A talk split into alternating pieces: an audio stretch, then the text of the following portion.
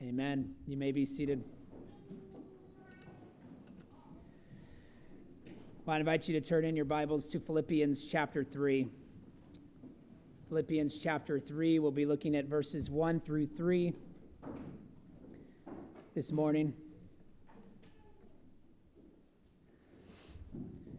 Uh, Gallup, maybe you've seen this study that was recently released at the end of last month um, that showed that membership in the church, uh, synagogue, or mosque, or mosque, or mosque, had fallen below a majority for the first time in the history of our nation.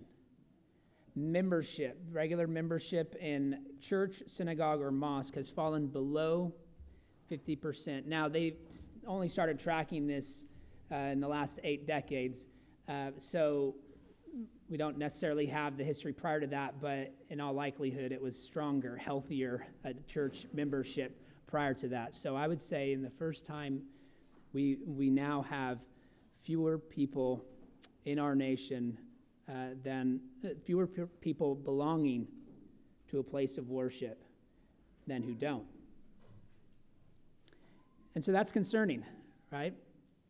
The decline seems to clearly represent an increasing number of folks who are abandoning their faith in God altogether. They're not just shifting their, uh, their, the direction of their faith, they're just abandoning that faith. The line held steady really between 37 and 99. It started in 1937 at 73%, and then it only dropped to 70% by 99. Uh, but since 99, the decline has increased speed, losing an average of 1% each year. And so that in 2020, just 47% of Americans said they belonged to a church, synagogue, or mosque. So there's certainly a, a refining taking place within the American church. Uh, at the end of last year, Thom Rainer suggested that church attendance and giving will be down overall by 20 to 30 percent just uh, across the nation. Furthermore, he said that the new definition of a large church will be 250 in attendance rather than 400, and that they just mean the top 10% of churches in the nation. And so, although a portion of that decline is due to sort of a minimization of formal church membership, there are a lot of churches that just simply don't have membership. And so, if you're answering that question and you're thinking of a formal kind of membership, and you may, you may very well be a regular attender at a church, but not a member of that church. That might make up some five, six, seven percent of that decline, which is significant and something to address. But an even greater proportion of that is, you know, the vast majority of it is due to an increasing number of people who no longer have a, re- a religious preference at all. And they take that uh, survey and it asks them what their religious preference is, they, they check the box none. Doesn't really matter. Uh, one way is not better than the other. And there's just an indifference about religion in general. And so, therefore, they are unlikely to attend anywhere and to commit anywhere. And I believe much of the decline in terms of the Christian church is the result of pastors who are too busy speaking to those outside the church. And in all their attempts to prove their relevance, they fail to equip those who are actually present within the church. And so, by catering to the felt needs of the culture, trying to attract and draw more people in, actually leave their own congregations vulnerable to the culture's corrupting influence. And the central point here in this passage, I believe, is that, that Paul is making is, is that the Philippian church needed to be on guard. On guard against false teachers who might have already come through Philippi or were probably on their way. They had already gone through several other churches that Paul had written to, like Galatia. And so Philippi, being in that same region, might have been expecting a visit at some point, or Paul was expecting a visit of these false teachers. And so he was concerned for that, and he's encouraging them to be on guard. He was concerned that they would remain steadfast in their commitment to the gospel. The Galatians had abandoned it. And Paul had to rebuke them and call them to repentance. We don't see that same language in Philippi. So it doesn't appear that they, they've had an impact on the church yet, but Paul's warning them about it to prepare, to prepare them for that.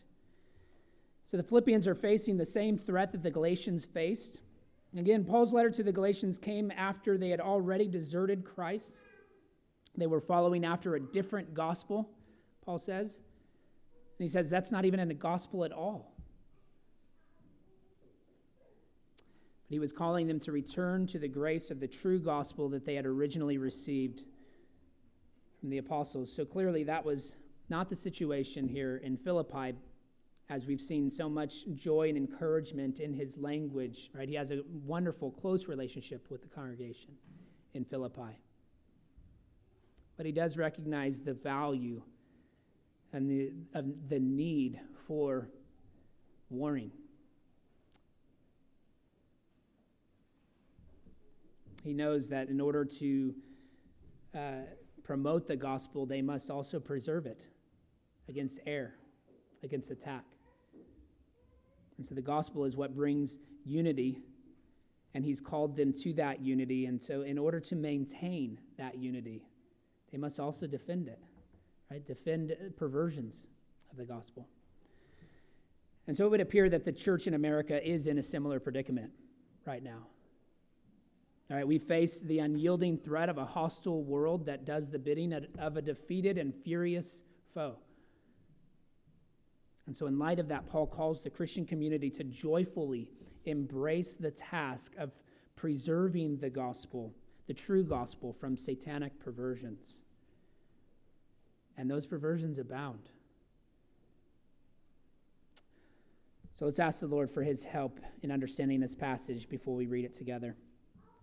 Heavenly Father, we thank you again that you have given us your word, that you've given us this opportunity to be encouraged this morning by your word. We pray that you would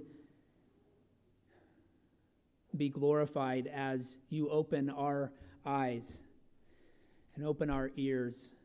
Help us to see and to hear and to trust and believe that this word is precisely what we need to hear. Help us not to be thinking of all the other people that need to hear this, as we so oftentimes do. Help us to correct our own wayward hearts this morning, to see where we might need to repent, where we might need to fall on our knees before you and once again trust in you alone. Lord, there is um, this is a pressing need in our time to defend and preserve the truth of the gospel. And so raise our awareness of that truth. Give us a joy and a, and a passion for that truth, that we might, like Christ, defend it. And whatever that calls us to whether that be to encourage and comfort or to convict and rebuke. Lord, may your word by your Spirit do that work in our hearts this morning. For your glory, we ask it. In Christ's name, amen. Amen. Philippians chapter 3, verses 1 through 3. Finally, my brothers, rejoice in the Lord. To write the same things to you is no trouble to me and is safe for you. Look out for the dogs. Look out for the evildoers. Look out for those who mutilate the flesh. For we are the circumcision, who worship by the Spirit of God and glory in Christ Jesus, and put no confidence in the flesh. Amen. This is God's holy word. So, the first thing in your outline, if you're following along, is to be glad in the Lord.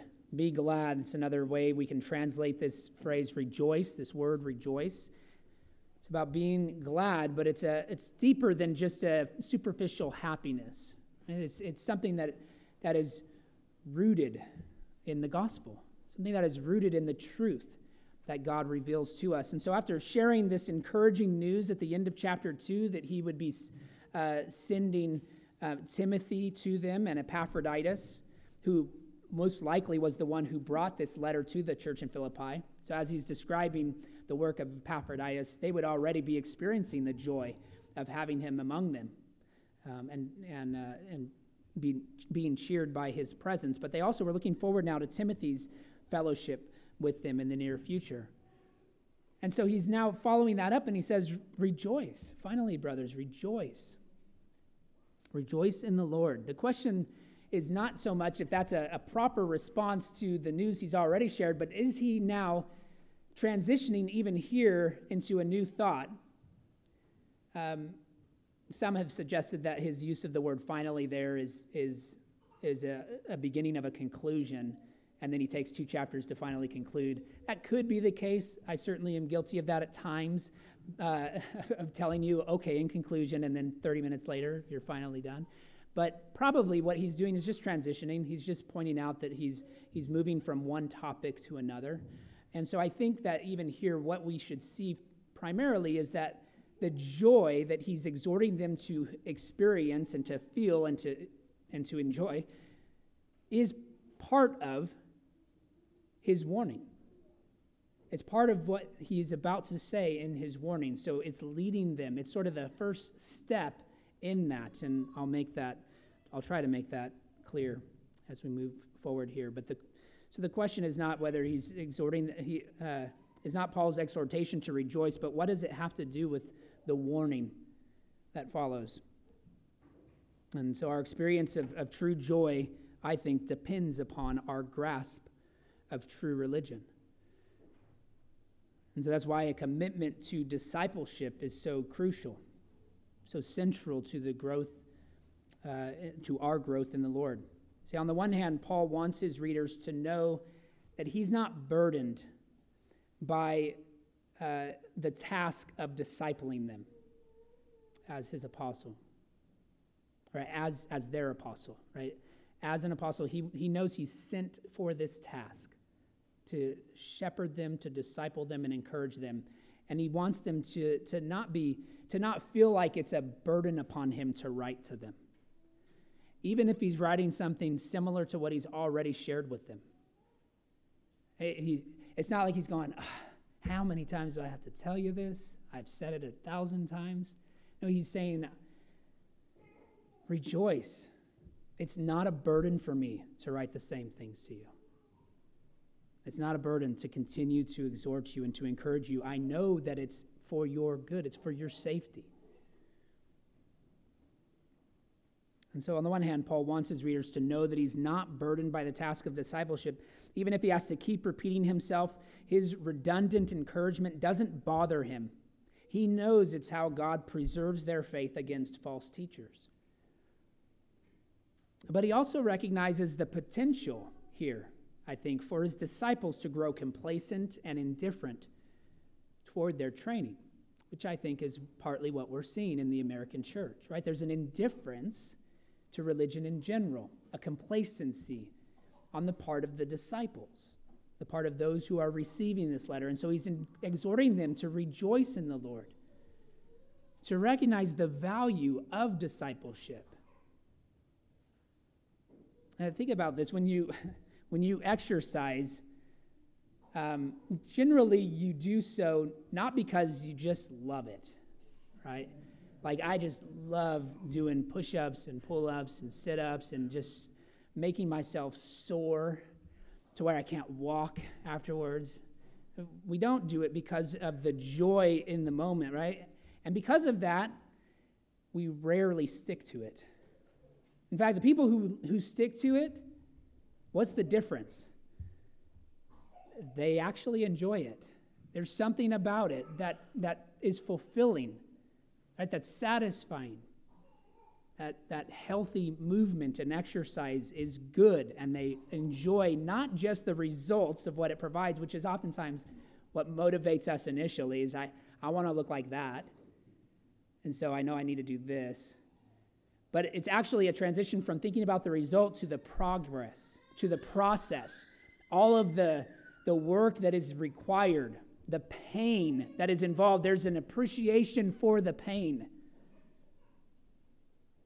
So, when church attendance is little more than a dull requirement, we will soon lose interest entirely. It's like we lose our interest in our exercise, right? Paul knows that his instruction and his warning actually protects the church from a hostile environment that constantly competes for her affection. And so we can easily grow discouraged by the bleak prospects of the future. When we turn on the news, we look at the statistics from Gallup and we go, man, what, what can we do? It's just, we're just a ticking time bomb. It's going to explode. It, it's going to implode at some point. Can't really do anything to help it. Well, we know we can trust in Christ's promises to us that the gates of hell will not ultimately prevail against her, that God is preserving and protecting his church and so he wants to prioritize the things that he prioritizes. And so at a time where the church needs bold leaders, we can be discouraged because we look out and we, we find them silent on many of these matters, these cultural issues that are dividing the church. The membership of many churches, I believe, is in decline and disarray because the leaders themselves are distracted and divided on so many issues. And so, the first exhortation here Paul gives in this transitional passage is a theme that we've already grown accustomed to. We've heard him talk about joy, rejoicing, something like nine times. He said in verse 4 of chapter 1, verse 18, verse 25, chapter 2, verse 2, 17, and 18 as well as 28 and 29. You can go back and look at those. But over and over, we keep seeing this theme impact all the various topics that he's talked about so far. And once again, it impacts, it impacts the way that he warns the people. Christians must never lose the joy of their salvation. They ought to be able to rejoice regardless of the trials they are facing. In fact, rejoicing in the Lord is so important that Paul places it before watching. Before he tells them to stand guard, he reminds them to rejoice. Because you can stand guard in a way that is little better than being indifferent. You might be aware of it, but when there's no joy, you're going to lose interest. It's not going to last. Joy is part of how God preserves our faith part of how he preserves his church. And so, before you buy a shelf load of books on subjects you feel inadequate to talk about, and I'm pointing at myself here, be sure that you're filled with the joy of the Lord rather than the fear of man. That's not to say don't read the books, but do it from a place of joy. Joy and rest in Christ and his promises and then because of that, you're motivated properly to understand how you might engage the culture. Don't engage the culture out of fear because oh, what are we going to do? We're losing so many people. The church is going to die. It's not. See, Paul's not suggesting that we put on a big naive grin and act as if nothing's ever wrong in the world. There's never any tension or problems. He's not suggesting don't worry, be happy, as if your joy is rooted in the ability to escape all hardship and pain and suffering.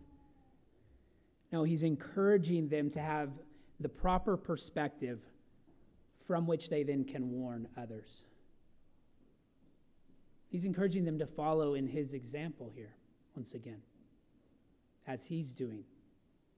His joy is compelling him now to warn others about the danger that they face.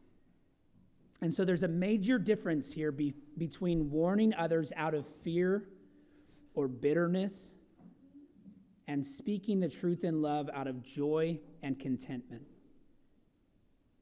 The former is filled with animosity, but the latter is the fruit of the Spirit.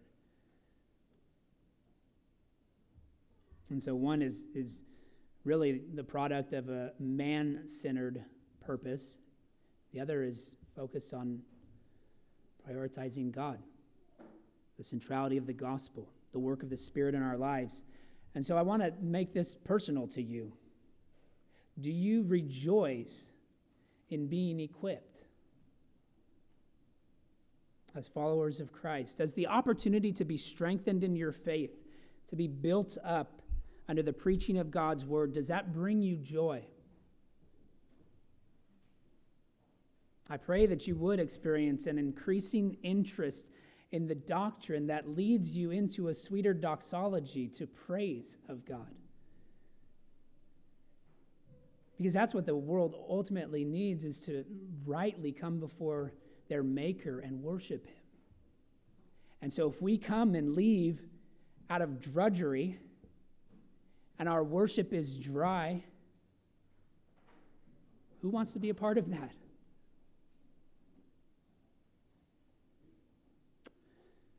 But again, it's not something we can just manufacture. May the leadership never tire of, of guarding the doctrine and practice of this church. It's, it's our calling, it's our responsibility to protect the flock from corrupt teaching, to protect the, the pulpit in that sense. Many shepherds, I think, uh, tend to avoid this task. Uh, unlike Paul, they do consider it a burden to write the same things to their people, to say the same things. And instead of coming to their congregation with joy, they come with, with a root of bitterness, discontentment with the reactions that they're seeing or not seeing. So it only leads into a man centered preoccupation. Many shepherds avoid that task. Unlike Paul, they consider it a burden to warn about errors that are on their way. And, and so that means that they are following the culture really toward a goal that destroys Christ's mission. See, joy reveals just how sincerely we understand the gospel of Jesus. And let us meditate upon the sympathy of our Lord who died in order to give us life.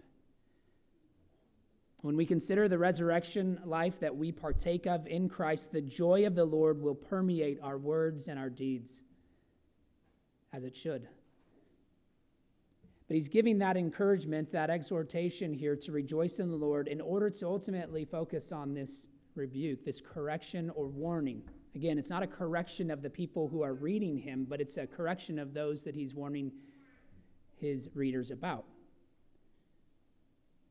And so rejoicing here is not interrupted by what follows, it's protected by a proper awareness of the opponents of the gospel. It's because we want to preserve that joy that we must be aware of the opponents. And that's your second point in the outline. Beware of opponents, verse 2. Here he says, Look out for the dogs Look out for the evildoers. Look out for those who mutilate the flesh. So Paul's tone takes a decided shift at this verse. He has had a, a, different tone throughout the first two chapters, even when he's addressing people that he disagrees with, people who have ulterior motives that he's discouraged by. But he says, I rejoice and I will rejoice because the gospel is being proclaimed. Here, he takes a very serious tone. One might even accuse him of losing his winsome qualities. He doesn't mince words in his warning of error. However, it seems clear when comparing this letter to the Philippian believers to his letter to the Galatians that he is providing a warning rather than a correction of compromise that's already taken place. I've already mentioned that, but it seems here that Paul has one particular group in mind, but he describes them in three phrases, three different phrases. And those phrases, they, they don't lack any sense of, or, or they do lack any sense of subtlety or nuance. They're direct, they're plain, and they're bold. statements. He says, Beware of the dogs. Now, Paul is not referring, as we might think, as children might think of their own dog, right? This lovable, cuddly, and loyal companion who's always wanting to be with them. No, dogs roam about looking for anything to eat, including dead animals, feces, even their own vomit. They still tend to do that, right? Which is, which is why you need to be careful uh, letting them lick your face and get up too close and personal with your dog. They still eat those same things, they still delight in those same things. Right? But dogs at this point weren't pets. They were wild. They were ferocious. You had to have something to protect yourself against them if, if one came in your path. And so it's also a, a very offensive term that Paul does not employ lightly.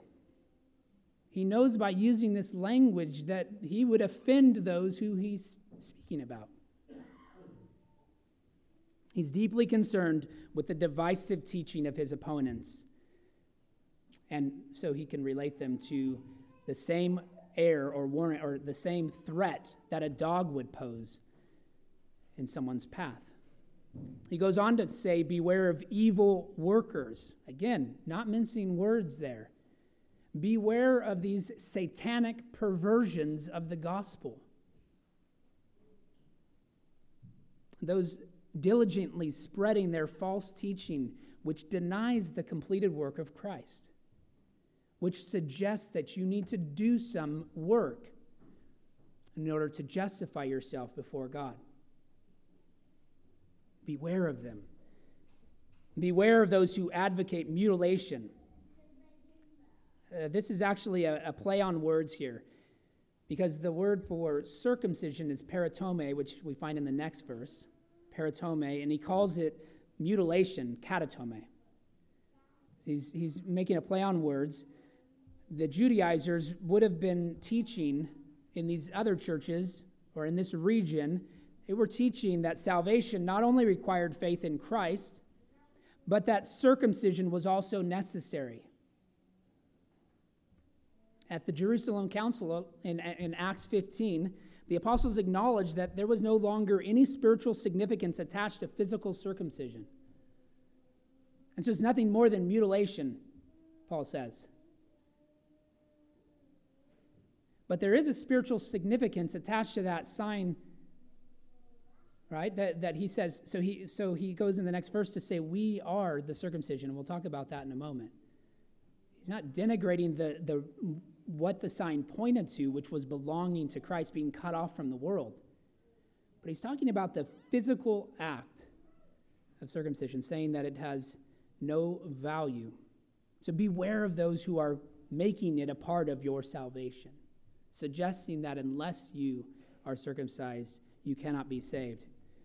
Again, he doesn't mince words, they're all very strong phrases that would have been offensive to the Judaizers. John Calvin said, A dog barks when his master is attacked. I would be a coward if I saw that God's truth is attacked and yet would remain silent. Ulrich Zwingli said, The Christian life then is a battle so sharp and full of danger that effort can nowhere be relaxed without loss. John Knox said, Those churches that deny the chief article of the faith, which is justification by faith alone, are no churches at all, but synagogues of Satan. And Martin Luther, we could choose from a number of quotes similar to this, but I'll just read one.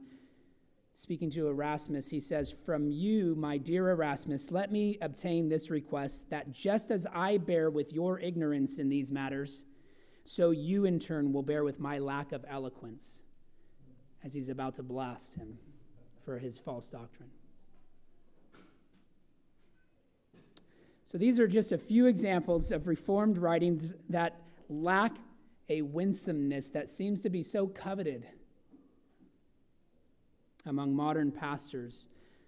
The Reformers, much like Paul, we're far more concerned with safeguarding than tr- the truth than being winsome. And I'm not suggesting that winsome is never appropriate, that we should always just be harsh. Paul is not always harsh, but he's harsh where it's appropriate. He doesn't back down from it. And although the world is oftentimes filled with hostility toward the church, our greatest opponents frequently come from within the church. We've seen this repeatedly in Scripture. Paul's concern in Asia Minor was that his opponents would lead believers astray with a false gospel. In other words, they would enter the church and corrupt its teaching. False teachers always replace faith with works. They promise justification for a few key actions. And so it's the task of the Christian community to preserve the truth, to preserve the true gospel from numerous perversions that come about in every age. The church can never let down her guard and, until she reaches triumphant glory. Scripture tells us the church must remain militant uses the language of spiritual warfare, of wearing the armor of God. And so that includes men who are watchful and ready to warn about threatening scenarios. Paul had a, a, particular threat in mind, as we've just described, of the Judaizers. He was writing to these particular believers, but the principles of, of militant watchfulness remain just as important in every age. And we see it maybe more prevalent than ever our need to be watchful.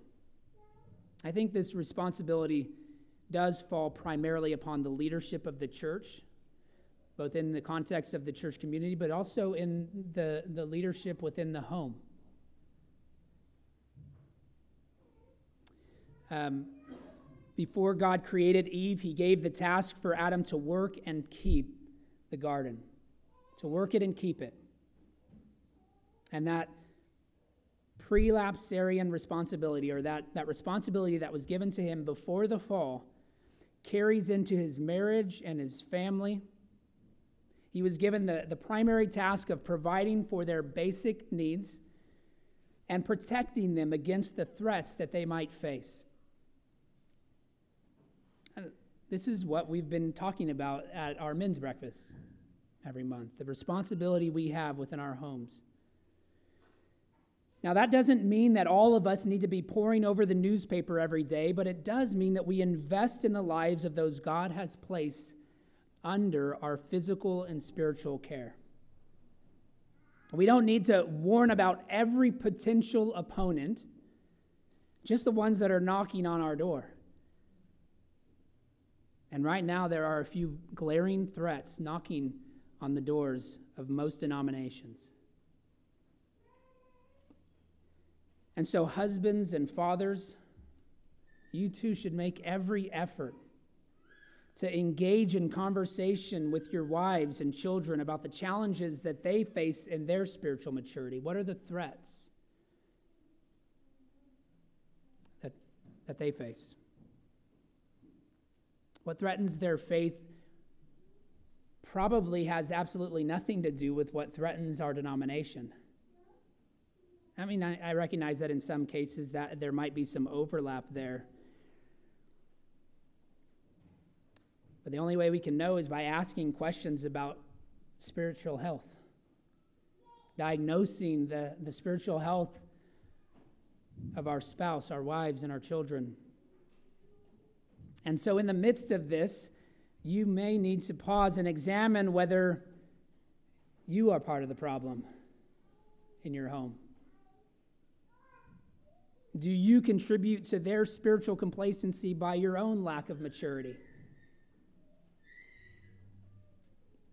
And it takes us back to the first verse. do you delight in your own spiritual growth?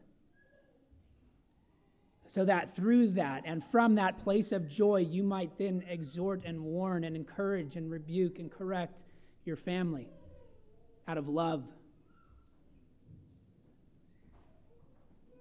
Are you rejoicing in the Lord with your spouse and children so that you know the struggles that they're currently facing? See, the joyful preservation of the gospel will at times involve vehement correction of anyone who threatens its purity and progress. And if you rejoice in the Lord, you will look out for any opponent who seeks to corrupt the salvation that brings such joy. And you will do so with reference to the culture as well as those who might threaten the joy of your own home.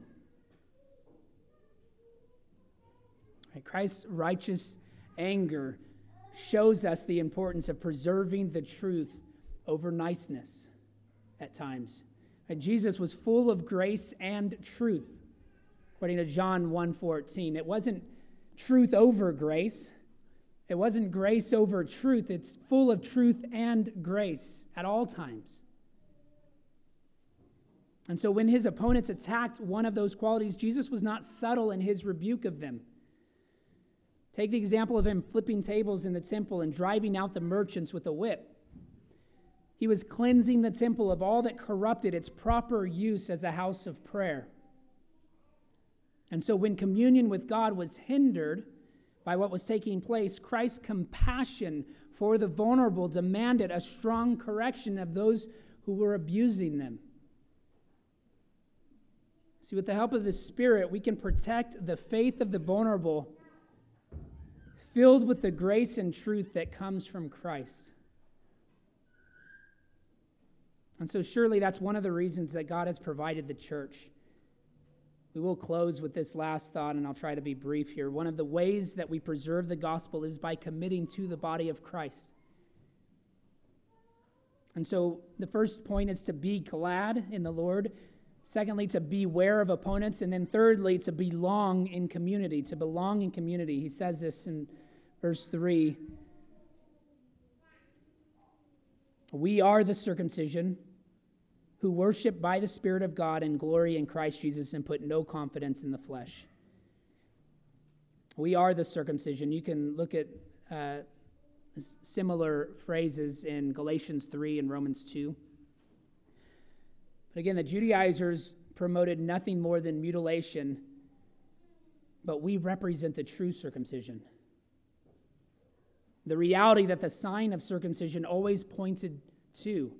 We are the heirs of God's covenant promises because we worship by the Spirit and we glory in Christ and not in the flesh. Worship by the Spirit. It's uh, on the one hand, we recognize who we worship, and we come before Him with reverence and preparation. But on the other hand, we come through the agency of the Spirit completely and utterly dependent upon Him. He leads us and enables us to worship in the right manner. So that's why we pause the way we do before we enter in. We encourage you to prepare your hearts even before coming to rightly think about these things, and then to depend upon the Spirit to lead us in worship. We glory in Christ Jesus. He is the one whom we boast in, not ourselves. Jesus is the reason we're able to rejoice in all circumstances. And so we put no confidence in the flesh. Because we're boasting in Christ alone, we have no reason to point out any distinguishing features about ourselves. No one is superior to another because of their physical description within the church. We're all to be recognized as needing the mercy and grace of Christ and to fall short of the glory that God calls us to.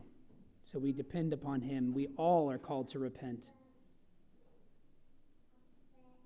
And it has nothing to do with our physical characteristics. True worship reflects dependence upon God. And so we don't place our confidence in any work of the flesh, whether it be circumcision or any pious action.